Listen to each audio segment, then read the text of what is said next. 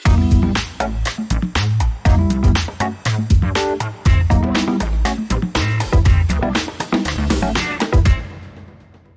venit la uh, primul nostru podcast Marca Investimental. Este o serie de podcasturi pe care am intitulat-o Profesioniști care ne inspiră, cu povești din care învățăm să luăm decizii bune în acord cu valorile noastre uh, și, evident, uh, cu dorința de a avea succes. Primul nostru invitat este Adi Stanciu, prieten vechi. Uh, de data asta eu sunt cea care voi lua notițe și care îmi propun să fiu studentul. Adi este o persoană care nu doar te învață în mod direct, dar te învață să-ți pui întrebări. Și din întrebările pe care ajungi să ți le pui și din răspunsurile pe care să sperăm ajungi să ți le dai la întrebări, uh, devii o persoană uh, mai bună și mai în acord cu tine și cu valorile tale. Și pentru asta îți mulțumesc, Adi. Cu drag. Uh, și pentru că veni vorba de valori și de cum poți deveni o persoană mai bună atunci când uh, uh, îți sunt clare valorile astea și uh, te ții de ele și vrei să acționezi în acord cu ele, ți-aș pune o întrebare. Cât de importante sunt valorile astea în construcția unui business și în succesul unui business? Uh, înainte să răspund la întrebare, vreau să zic că sunt foarte, uh, nu știu cum să zic, recunoscător că sunt primul invitat la seria asta voastră. Mă onorează invitația voastră. Sper să fie ceva interesant și pentru voi și pentru ascultătorii uh, care ne urmăresc. Acum, ca să mă întorc la subiect,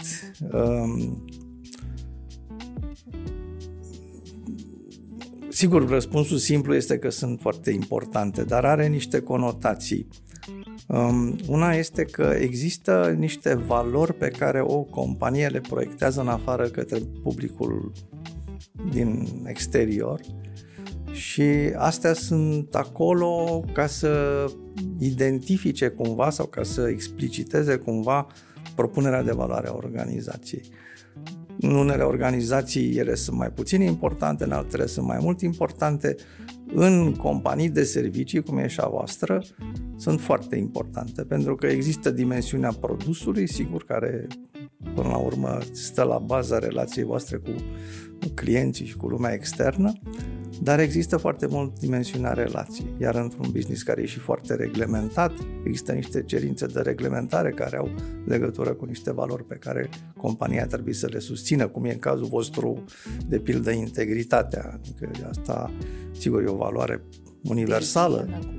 Ce anume? De igienă cumva? Da, e o valoare de igienă cumva în business, dar într-un business reglementat. E chiar reglementat, adică sunt niște, sunt niște parametri foarte stricți care reglementează dimensiunea asta. Nu e chiar la liberal lege, sau nu e în totalitatea e la liberal legere. Deci există dimensiunea asta a, a promisiunii de valoare către client și din perspectiva asta ceva ce cred eu că e foarte important și nu se întâmplă neapărat așa în toate companiile, este că această declarație de valori nu e un subiect de marketing, adică nu e... Oh, asta, chiar asta era întrebarea pe care vreau să Adică chiar să, hai să ne gândim nu cu ce mințim pe ăștia, da, da. Okay. Hai zic, de ce trebuie să le zicem la ăștia ca să, cum îi aburim ca să ne cumpere produsul, da? Există această abordare, adică îmi pare rău să zic, dar există această abordare și nu e deloc rară. Um, și asta mă duce la a doua fațetă a subiectului. Ca să poți să livrezi valorile astea ale brandului, să zic așa, cineva în interior trebuie să le trăiască. Și cu cât o organizație este o organizație de servicii, cu atât mai multă lume trebuie să le trăiască, pentru că în ultima instanță, o organizație de servicii vinde cultura din interior. Dacă te gândești un pic, ok, poate că ai posibilitatea să ai niște produse uh, unice sau mai știu eu ce, pe care le poți proteja cumva cu un mhm. patent, uh-huh. cu faci un gărduleț în jurul lor și zici, băi, asta îți vând eu ție, îți vând produsul ăsta pe care numai eu l-am, e foarte atrăgător și nu are cum să-l aibă altcineva, ca am gărduleț. Orice altă abordare a relației cu piața și cu clienții presupune că tu de fapt îți vinzi cultura organizației. Îți dau un exemplu. Se presupune că zici, bă, eu mă poziționez în a vinde produse inovatoare, în general fain. Dar e ăsta, de fapt, vinzi produse? Dacă stai să te gândești puțin, nu vinzi produse, vinzi cultura organizației. Mm-hmm. Dacă produsul ăla inovator poate fi imitat, atunci ca tu să poți să fii tot timpul, să vinzi tot timpul produse inovatoare, adică să fii perceput de piață ca un, un furnizor de produse inovatoare, trebuie să ai o cultură a inovației și a curajului în interior.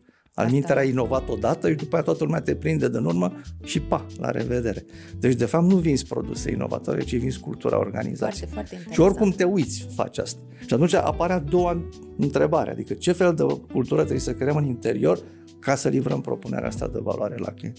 Și doar în felul ăsta valorile sunt cu adevărat corect așezate, pentru că ai proiectat și dimensiunea din interior care e acolo ca să livreze promisiunea către exterior. Bun, deci, valorile astea trebuie trăite și trebuie trăite în interiorul companiei și aș spune de majoritatea oamenilor pentru că nu e suficient să, da, de majoritatea. să le trăiască, să le trăiască uh, managerul. Da, nu, de majoritatea oamenilor. Sau să le declare marketingul, asta am stabilit-o deja. De majoritatea oamenilor. Aici e o observație, dar nu vreau să intru foarte mult în discuția asta, că nu e legată neapărat de voi, dar dacă ești într-o business de tip, să zicem, manufacturing, vinzi uh, sneakers ca Nike, da? Uh-huh. Uh, cum să creează valorile brandului și cum să creează valorile produsului. E o discuție care se poate întâmpla foarte mult în zona de marketing și R&D și de acolo încolo să conteze mai puțin, pentru că ăla e un proces liniar, adică manufacturing, manufacturing, să intră pe niște mașini și pe niște linii de manufactură. De-aia, da? de-aia, de-aia uh, ai făcut în început mențiunea că într-un business de servicii, da, la servicii de fapt uh, vinzi cultură da. mai mult ca în alte tipuri da, de business. Pentru că la servicii linia de asamblare sunt tot oameni. Da. da. Și foarte interesant că uh, vorbeai de inovație și de curajul de a inova uh, inovația și curajul de a inova trebuie să vină la pachet, mă gândesc eu, cu uh, lipsa unei frici de greșeală, da. de a da greș. Da? Nu poți da. să inovezi dacă ești stresat că greșești. Da. Și atunci, uh, cum s-ar împăca asta cu partea de reglementare? Că la un moment dat uh, poți să greșești pur și simplu. Da, acum, dacă îți propui să ai o propunere de valoare axată pe inovație, uh-huh. ar trebui să accepti că uneori o să dai greș. Uh-huh. Dar, într-o, în perspectiva unei firme de servicii financiare, acest dat greș nu are voie să ajungă în zona în care poate să producă Uh, nu știu, poate să producă pierderi semnificative sau mai știu, da, adică da. poate să producă riscuri inacceptabile. Am adică poți să faci acest, acest mariaj între, între risc și inovație. Uh, ce e însă important de înțeles este că în orice fel de business, inclusiv în astea financiare, după părerea mea, riscul trebuie gestionat, nu minimizat. Pentru că risc zero înseamnă business zero, înseamnă inovație zero. Asta nu vrea nimeni, niciun client nu vrea să aibă, de fapt, risc zero. Vrea să aibă un risc bine gestionat, în care Corect. echilibru și bine, la voi e foarte clar că asta Corect. e bread and butter, e pâinea cu la voi asta cu gestionarea riscului, dar și în orice fel de business. De exemplu, am avut discuția asta cu clienți de-ai mei din bănci și întrebam pe, pe cei de la compliance care e obiectivul tău și obiectivul lor era să maximizeze compliance. Zic, bă, luați-mă pe mine dacă vreți să maximizez, că închid business-ul și avem riscuri zero, adică nu ai șmecheria să-l maximizezi, ci să-l optimizezi, să nu ajungi să calci strâmb, să zic așa, dar să-ți permiți să faci niște greșeli. Adică în orice fel de dimensiune de asta, inclusiv asta de reglementare, există greșeli mai mult sau mai puțin acceptabile, îți dă ceva peste mână, ai o amendă și există greșeli care sunt inacceptabile pentru că faci foarte mult rău în jur, știi? Așa Trebuie e. să știi pe unde te Așa oprești. E. Nici măcar n-am vrut să mă duc acolo cu întrebarea. Uh, nici mă, faptul, că, faptul că... Ți-am zis că dacă mă pornești nu mă da, da opresc. Da, da, da. Uh, nu, mă gândeam, mă gândeam la ceva mult mai light. Pe principiu uh, că într-o cultură, dacă într-o cultură uh, a companiei există uh, latura asta de pedepsire a greșelilor, da. chiar în lipsa vreunei greșeli, da. pentru că e posibil să nu se manifeste nicio greșeală, da. uh, valoarea asta, valoarea asta vine și, și mănâncă roade, strică, da.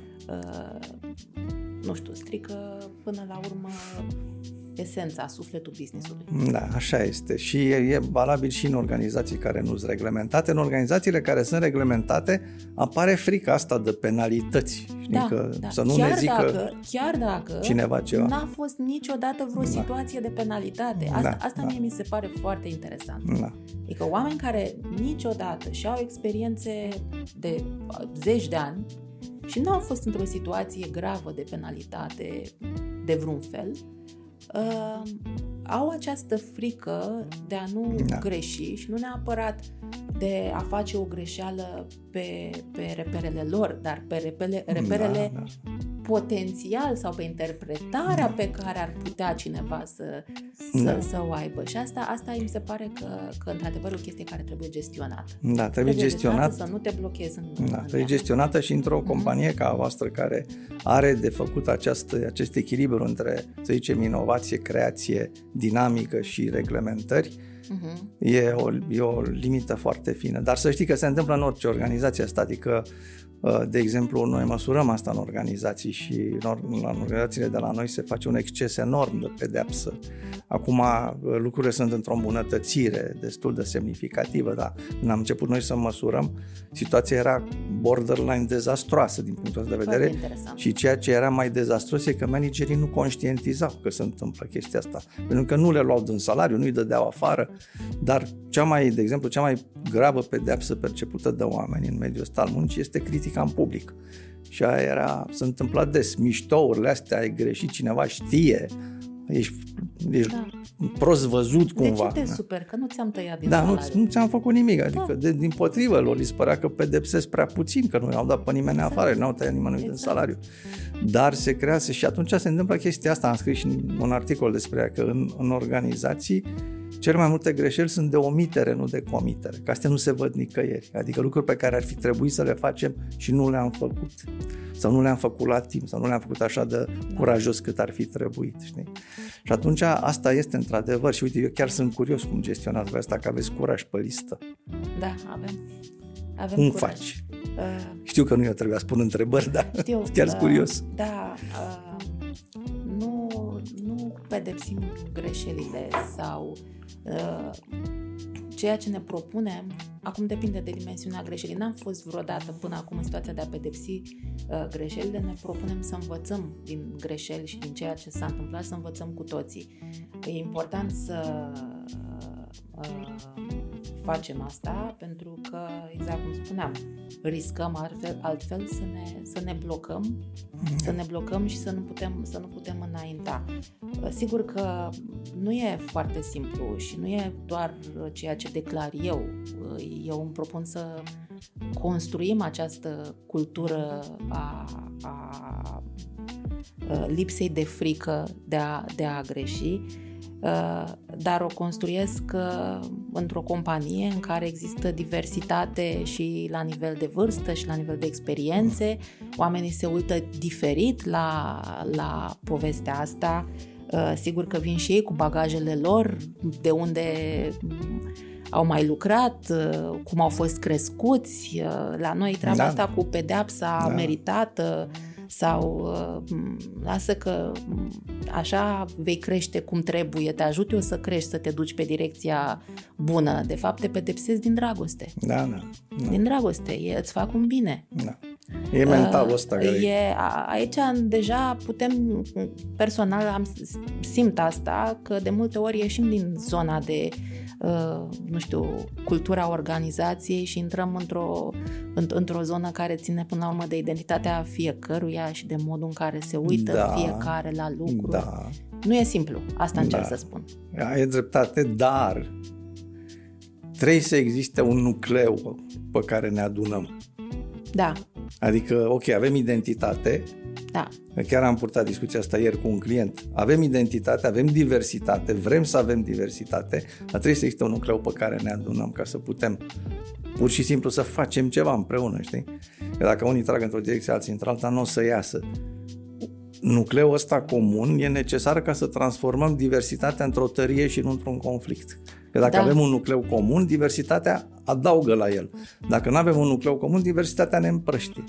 Și aici e, de fapt, esența culturii e. organizației. Dar Așa totuși e ceva la care nu mi-ai răspuns. Eu dacă sunt client la voi, Da, te rog. de unde știu că nu o să-mi zici într-o zi, băi, s-a întâmplat, am greșit, din greșeli învățăm, ți-am pierdut toți banii. Uh, Asta ok. e. E, e, e, e un tip de serviciu pe care, pe care noi nu-l facem. Asta cu pierdutul banilor? Nu, asta, asta cu dă mie banii că fac Că mă eu ce, ocup eu ce, de ce ei, mai, da, ce da. mai bine pentru tine cu ei. Da.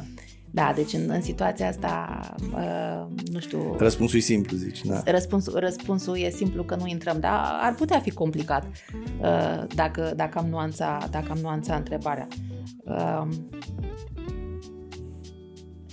și aici, uh, ca să nuanțăm întrebarea, pentru că de ce să fie simplu când poate fi complicat, noi am mai adăugat o valoare care este autenticitatea Ok. și anume că și în cadrul echipei uh, ne spunem direct uh, și acceptăm că nu ne supărăm atunci când ne spunem direct ce ne deranjează la modul în care unul sau altul a reacționat, uh, dar și cu uh, clienții avem aceeași abordare. Uh, Clientului îi spunem exact cum stau lucrurile. Crezi că uh, până la urmă valorile astea contează în succesul businessului finalmente? Adică alegerea anumitor valori uh, poate să, să ajute sau să strice? Uh, Da, cu siguranță. Problema cea mai mare nu e cu alegerea valorilor, cât cu punerea lor în practică. Adică, eu nu știu, companii care să aibă valoarea vrem să ne păcălim clienții și să ne abuzăm angajații, dar se întâmplă chestia asta relativ frecvent, știi? Adică e dis- diferența asta între ce spui și ce faci, capacitatea de a le face să trăiască. Și dacă vorbim de ce se întâmplă în interior, sigur că ceea ce declari în exterior cumva trebuie să fie asumat uh-huh. de membrii organizației, dar felul în care așezi organizația ca să funcționeze după valorile alea e un subiect în sine. Pentru că, uite, să luăm de exemplu cazul cu inovația, că l-am mai întâlnit la un, un client al meu din piața financiară, toată ziua toți managerii erau cu inovație pe buze, sistemul era ultra rigid. N-a să întâmplă niciodată inovație dacă sistemul e suportat rigid, adică nu e suficient să zici, da, noi credem în inovație, dar să ai proceduri. Avea o procedură de întâmpinare a clienților cu 13 pași. Și primul pas era bună ziua, adică banca n-avea încredere. Inovator. Da, banca n-avea încredere că ăla e în stare de Dar bună asta, ziua. asta e chiar de inovator, capul adică nu lui. știu să mai aibă așa, ce, așa da, ceva între altcineva. timp, probabil că nu mai există tipul ăsta de proceduri, dar așa construiseră sistemul, așa era obișnuit și atunci sigur că nu era loc de inovație și poți să vezi asta în multe, multe locuri, în multe feluri, știi? Adică valorile alea trebuie să fie parte din felul în care organizația e condusă, felul în care oamenii trăiesc, felul în care sunt așezate sistemele, felul în care sunt plătiți, felul în care sunt uh, recunoscuți și așa, și așa, și așa. Adică e o întreagă infrastructură care susține valorile astea în interior. Nu e suficient să le declari. Oricât de mult Da. ai crede în ele. Ok. Trebuie să trăiești așa. Trebuie să faci organizația să trăiască așa. Și sunt foarte multe lucruri de reglat, cum ar fi asta ce ziceai mai devreme. Cât de toleranți suntem la greșeli, ce fel de greșeli tolerăm și unde zicem, bă, de aici Da, da, da. nu mai se poate. De la pragul ăsta nu mai putem Nu, nu greși. ți se pare că noi, așa ca români, suntem destul de intoleranți la greșeli? Ba da, suntem chiar că foarte intoleranți la e, e greșeli. undeva în fibra noastră treaba asta? E, e undeva în fibra noastră și e un fenomen pe care chiar nu l-am studiat foarte atent, dar îl observ uh, la studenții mei de la MBA. Cam spre două treimi dintre ei sunt perfecționiști. Adică cumva organizațiile la noi au împins în față manageri perfecționiști. Pe m, ideea asta că au, au niște calități, Mhm. că sunt foarte dârzi, că pun munca pe primul plan, că trag de ei și vor să Și nu facă e totul bine. foarte, foarte, nu e foarte bine, bine. asta? Ba da, e bine cu limite. Adică asta, astea sunt părțile bune. Părțile rele este că nu sunt niciodată mulțumiți. Nici de ei, nici de ceilalți. și creează un fel de tensiune, pentru că dacă spui întrebarea, n-ar fi bine să facem lucrurile perfect, răspunsul e da. Absolut. Dar întrebarea e dacă organizația se așteaptă de la tine să faci lucrurile perfect, le vei face perfect? Și aici spun eu, răspunsul e nu. Răspunsul e, presiunea e așa de mare că te vei feri de activitatea aia. Asta vreau să zic, riști să nu le faci da. deloc. Riști să nu le faci deloc sau să le faci într-un fel foarte sistematizat, adică să-ți creezi rutine ca să te asiguri că ești din ce în ce mai bun și nu greșești. Uh-huh. Adică e moartea inovației chestia asta. Uh-huh. Și de aici încolo, orice fel de greșeală e o dramă, pentru că degeaba, nici măcar nu e nevoie să mă pedepsești tu, cum mă pedepsesc eu când am greșit, știi? Și aici, de aici, apropo de ce zice că românii sunt intoleranți la greșeli, nu știu dacă toți sunt intoleranți la greșeli, dar ce ridică la suprafață cumva cultura noastră de business, ridică oameni perfecționiști. Uh-huh. Și asta nu e ideal. Adică e, nu e nici catastrofal, dar nu e ideal. Pentru da, că trebuie, interesant. ce ziceai, trebuie să existe această toleranță la greșeli și trebuie să decuplezi în mintea ta cumva greșeala sau într-un sens mai larg eșecul între ghilimele de persoana ta. Adică să înțelegi că tu nu ești munca ta, tu ești altceva decât munca ta și dacă munca ta a, a făcut ceva prost, e munca ta, adică poți să te uiți la ea detașat, e munca mea, munca mea n-a mers bine de data asta, de ce n-a mers bine, ce trebuie să întâmple ca să o fac bine. Pentru dacă eu am făcut prost, e belea, adică... Asta e o lecție pe care nu mi-aș fi stricat să o fi învățat uh, mai devreme decât am învățat-o. Foarte, foarte interesant, Adi. Uh, și pentru că vorbeai de perfecționism și de cum uh, perfecționismul, de fapt, poate strica, pentru că poate duce la blocaj. Da, poate uh, ce părere ai despre competitivitate? Am văzut-o ca valori la multe companii. Noi voi, nu? am ales să nu. Uh, da, nu avem o cultură a competitivității în interiorul firmei, uh, dar am văzut-o la multe companii care uh, sunt percepute ca fiind companii de succes. Uh, le ajută, le-a ajutat valoarea competitivitate? Eu nu mi-aș pune banii într-o companie competitivă vreodată. De ce Deși asta? în industria financiară e destul de întâlnit fenomenul. Pentru că competitivitatea este foarte ades asociată cu lipsa de etică. Suficient de des asociată cu lipsa de etică. Foarte interesant. Dacă te uiți la toate cazurile de, de scandaluri etice de pe lumea asta, eu pot să pun pariu că vei găsi următoarele trei ingrediente. Un mediu cu performanță foarte mare pe rezultat și care se uită doar la rezultat. Presiune. Adică presiune, presiune mare. foarte mare, uh-huh. pardon. Presiune foarte mare pe rezultat. Uh-huh. Un mediu care cultivă vedete, adică creează hipercompetitivitate, răsplătindu-i foarte pe aia care au rezultate și fie ignorându-i, fie dându-i afară pe aia care n-au. Uh-huh. Și un mediu în care deci că asta creează hipercompetitivitate în interior și un mediu în care există oarecare toleranță față de felul în care ajungi la rezultat. Adică nu e foarte mare presiune despre cum ajungi la rezultat. Deși au hartă de daia și de daia și de daia, dar să mai închid ochii la mici chestii.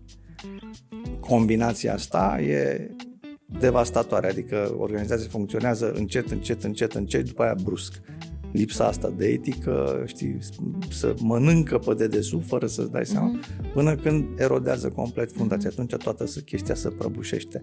Semnele se văd dinainte dacă știi la ce să te uiți. Dar ce se întâmplă e că ea poate funcționa bine perioade lungi de timp.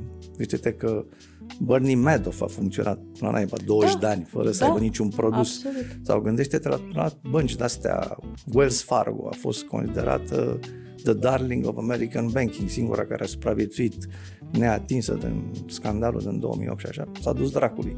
Și peste tot e același. La mine, la Xerox, am lucrat la Xerox, exact aceeași chestie, adică peste tot e chestia da, asta. fii atent că undeva, undeva parcă rămâne, rămâne un spațiu pe care uh, eu simt că nu l-am acoperit încă. Uh, mi-ai spus, într-adevăr, hipercompetitivitatea asta uh, e mai tolerantă cu aspectele non-etice. Dar etica nu înseamnă legalitate. Da, nu înseamnă legalitate și de aici problema cumva. Exact, da. pentru că te poți uh, menține în cadrul în care lucrurile sunt legale, da? Da. Sunt legale. uh, ești hipercompetitiv și funcționezi uh, fără să... De-aia zic că este încet, încet, încet, după care brusc. Uh-huh. Pentru că la început faci lucruri care sunt neetice, dar legale. Uh-huh. Adică care pot fi discutabile din punct de vedere etic, dar nu sunt ilegale. Uh-huh. Și chestia asta te pune pe un piedestal.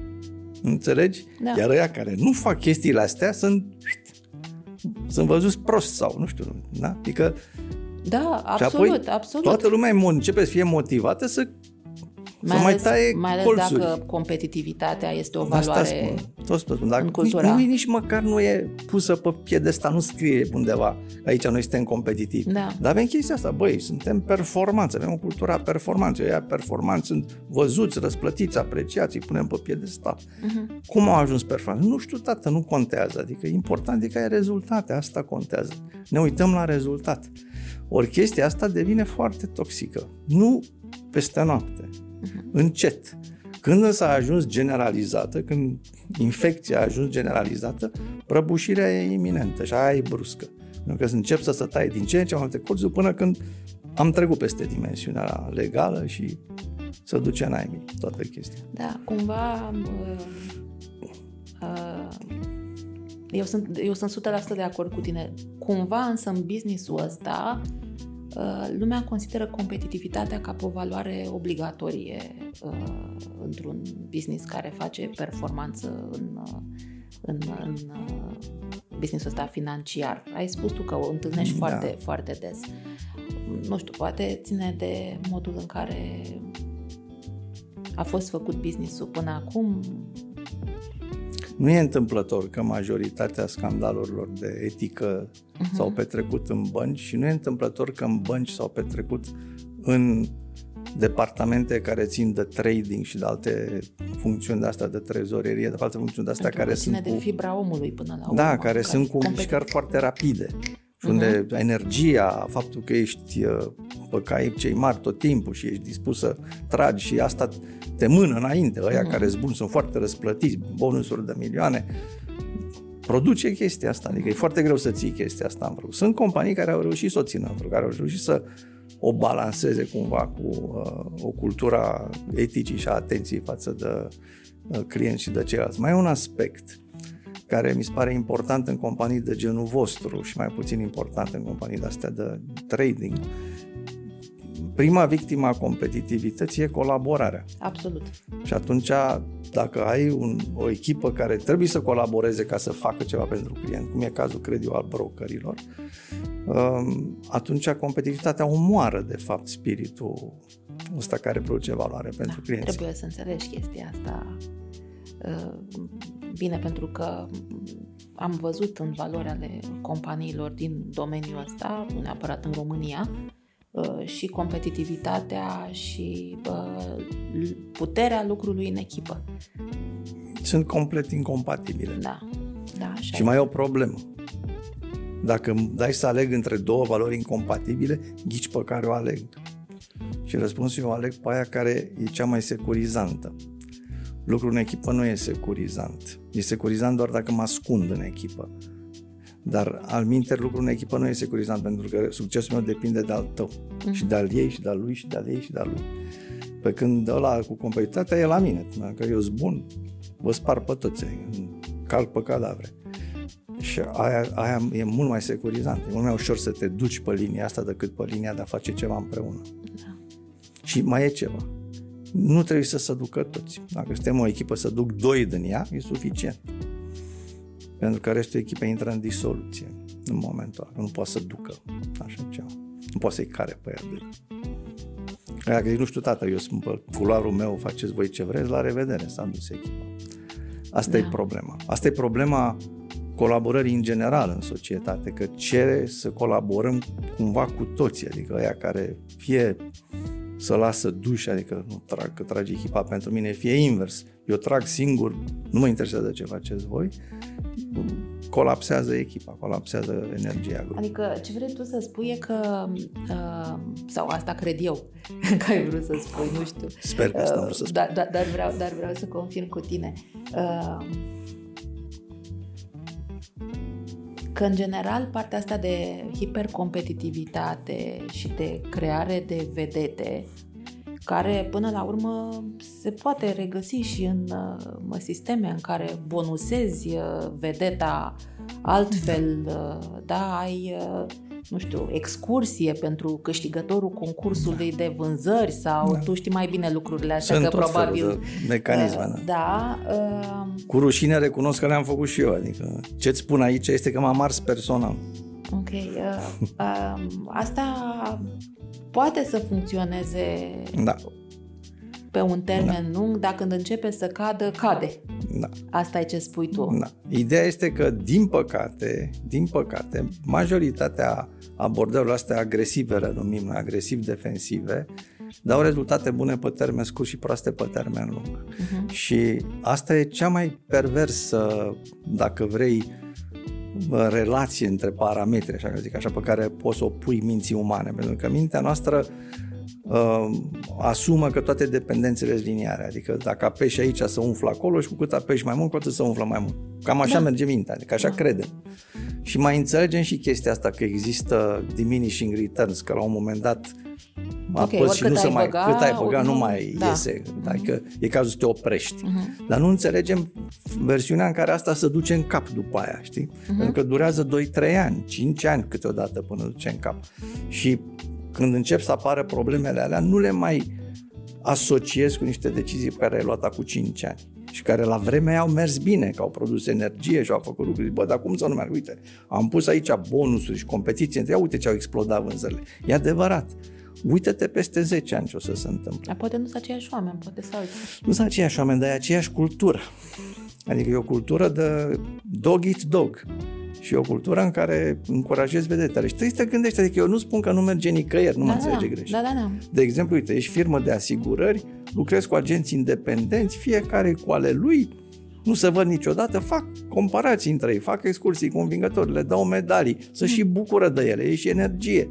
Fain, pentru că nu au nimic de împărțit, Deci sunt niște oameni care vând un- niște pachete de servicii, da. e clar, merge, fain, dă-i drumul, adică nu zic că, nu e, com- nu zic că e complet toxic în orice Da. situație, dar Probabil trebuie să că- fii foarte atent. Așa e, probabil că merge de fapt în mai multe feluri. Merge în mai multe în mai feluri, multe da. feluri și cred că cel mai important este ca fiecare să aleagă felul care, Da. care îi se potrivește și care, care le reprezintă. Pentru Însă, că, da. da, scuză-mă că te întreb, dar dacă oamenii lucrează împreună, da? da, foarte repede devine toxică. De ce? Pentru că, de uite, luăm cazul ăsta cu agenții de asigurări. Mhm. Competiția între agenții de asigurări tinde să aibă natura unei competiții sportive, așa, adică, băi, ne întrecem între noi, scopul e să întrecerea, unii sunt mai buni, unii mai puțin buni, dar cumva întrecerea ne energizează. Mhm. Ce se întâmplă în interiorul unei echipe este că începe să aibă conotații de valoare individuală. Adică tu ești bună și eu sunt prost. Și asta nu pot să o duc. Și atunci încep să tai colțuri ca să fiu și eu bun. Înțelegi? Și intri Adică- pe partea aia cu Da. de etică. Da, adică de fapt de aici pleacă. Ori de la etică, ori de la faptul că uit cine e clientul și eu de fapt mă concurez cu tine, nu mai fac neapărat lucruri bune pentru clienți. Ah, da, asta Da. e încă, da. Da, se întâmplă foarte des, să știi asta. Că, și se întâmplă și cu mediul extern, adică sunt competiții, organizații care zic, păi noi nu ne concurăm în interior, ne concurăm cu ceilalți. Bă, dar cui îi pasă? Adică noi suntem cel mai mare, să luăm, zicem, broker din România. Dar cui îi pasă că ești cel mai mare broker? Eu care sunt client, ce valoare am eu că ești tu cel mai mare broker? Ăsta e ego marketing, adică numai ție îți pasă că ești cel mai mare broker. Mie îmi pasă dacă îmi dai ceva bun mie, că ești mare, că ești mic, adică dacă acum dimensiunea îți permite să-mi dai mie ceva mai bun decât dacă ai fi mic, ok. Dar nici atunci nu mă interesează dimensiunea, mă interesează că serviciul ăsta are chestia asta, nu știu, e mai ieftin, e mai, mai portofoliu mai bogat de produse, habar n-am. Că dimensiunea asta face ceva bine pentru mine. Dar trebuie să țin minte chestia asta, că dimensiunea e un mijloc în care îți așezi un, un serviciu bun pentru clienți, nu e scopul activității să fii primul, al doilea sau nu, 11 știi? Adică, Da. Tu crezi că uh, la noi uh, sau în, în fibra românului competitivitatea asta e... e belea, nu e, e be, super belea, e cea mai mare problemă a nației, este, după părerea mea. Ok. Pentru că suntem foarte preocupați de cum ne văd ceilalți și cum arătăm în ochii celorlalți. Ceva mai puțin la generațiile Poate- mai tinere, și dar poate generația ne place mea. să fim și asociați cu cei de pe locul întâi, nu? Da, da, cu toate conotațiile. Ok. Da, poate să fie și, și asta, acum filozofic vorbind. Da, Ah, da, stai un da. pic.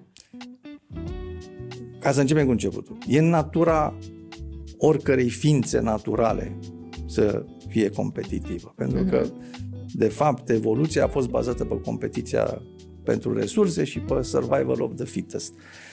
Asta e natural. Totuși, societatea a fost construită ca să se lupte cu cimpanzeu, nu ca să-l servească. Adică nu tot ce e natural e bun. Ba din potriva, zice că majoritatea din ce e natural nu e bun. Adică cine se duce în zona asta de competitivitate rămâne la zona Dă drumul la cimpanzeu, liber. Da. Ok. Da. Asta Pe bune, adică Nu, nu, societatea are a fost sens. construită Are ca să sens. se lupte cu cimpanzeu. Știi cât ADN avem în comun cu cimpanzei? 98,8%. Ah. Deci noi, omul, e 1,2. Societatea e construită în jurul ăla 1,2, da? Ca să-l facă pe ăsta să, să lupte cu cimpanzeu. Că dacă ne batem tot timpul ca proști între noi, nu o să construim niciodată nimic împreună și noi am avut succes ca specie pentru că am inventat chestia asta care se numește societate și ne permite să construim lucruri Deci în împreună. business nu e ca în război. Nu, și nici n-ar trebui să fie, deși Ok. sunt E paradigma războiului e peste tot. E Da. cu luptă, e cu asalt, e cu... Da. Exact. Da, nu, n-ar trebui deloc să fie ca în război. Adică războiul ar trebui să fie cu noi înșine. Adică ar trebui să ne punem problema cum putem fi cea mai bună varie, versiunea noastră. Și asta ce vorbeai tu la început, că avem valorile astea ca să facem ceva lumii exterioare, ne așezăm. Asta e rostul nostru pe lume, să ducem ceva la lumea exterioară. Ori asta ar trebui să fie subiectul conversației, nu că suntem primii, ultimii sau al treilea.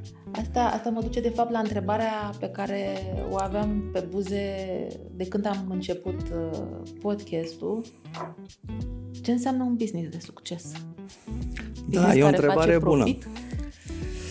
E o întrebare bună. Um, problema aici este că dacă pu- o pui la uh, oameni diferiți, o să primești răspunsuri diferite. Mhm. Din perspectiva acționarilor, în principiu, și aici sunt discuții, um, succesul e definit cumva, dar are de foarte multe ori conotații financiare. Pentru că foarte mulți acționari, mai ales ăștia care sunt a- acționari pe bursă, cum e cazul clienților voștri, uh, sunt acolo, se uită la companiile alea ca niște vehicule de investiții financiare. Pun niște bani în ea și îmi produce niște bani înapoi, sper mai mulți decât aia pe care i-am pus. Interesul meu pe termen lung în compania e limitat.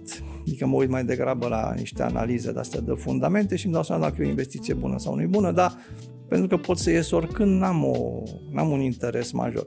Dacă sunt un antreprenor care fac un business, atunci pot să am un alt fel de gândire. Poate uh, vreau să fac ceva pe termen lung, poate vreau să fac, fac să las la copii, poate vreau să fac ceva care e într-un fel de, uh, nu știu cum să zic, într-un fel de complementaritate cu alte afaceri pe care le am și atunci e un anumit loc pe care îl are în, în arhitectura mea despre cum vreau să-mi construiesc viața. Sigur că în continuare trebuie să facă ceva pentru clienți. Există și constituența clienți care o să uite într-un fel la ce e succes.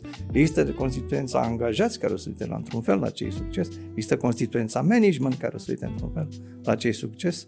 Totuși, dacă ar fi să trag o linie între toate astea, eu cred că un business e de succes dacă își îndeplinește misiunea socială. În misiunea socială nu sunt capitalist, nu vorbesc de altceva aici, dar vorbesc că orice business ca să existe trebuie să aibă clienți mulțumiți care să-l cumpere și să rămână cu, cu business-ul ăla. Adică să, să, să, să te așezi pe o promisiune uh-huh. și să o ții în viață pe termen lung. Cred că ăsta e succesul unui business. Pentru că chestii care se întâmplă pe termen scurt, a naiba, nu e mare șmecherie. Adică eu le zic clienților mei, dacă vrei profit, pune-mă pe mine director general, dă-mi o țintă de profil, am nu-ți promit că o fac. Dar nu mă întreb așa în mod Îți vând casa, pământul de sub fabrică, fac eu cumva să fac profit, dar nu mă întreb așa în următor. Pentru că dacă funcționezi așa pe termen scurt tot timpul, business-urile devin nesustenabile. Ne am ajuns acum ca vârsta unui business, media unui business, să fie de 18 ani. Adică e de 5 ori aproape mai mică decât vârsta, decât speranța de viață a oamenilor, știi? E ridicol. Mhm. Am avut companii care, na, nu știu, General Electric e fondat acum 120 de ani, știi? Avem companii de 120 de ani, de 100 de ani și astea noi care apar, vârsta medie de 18 ani.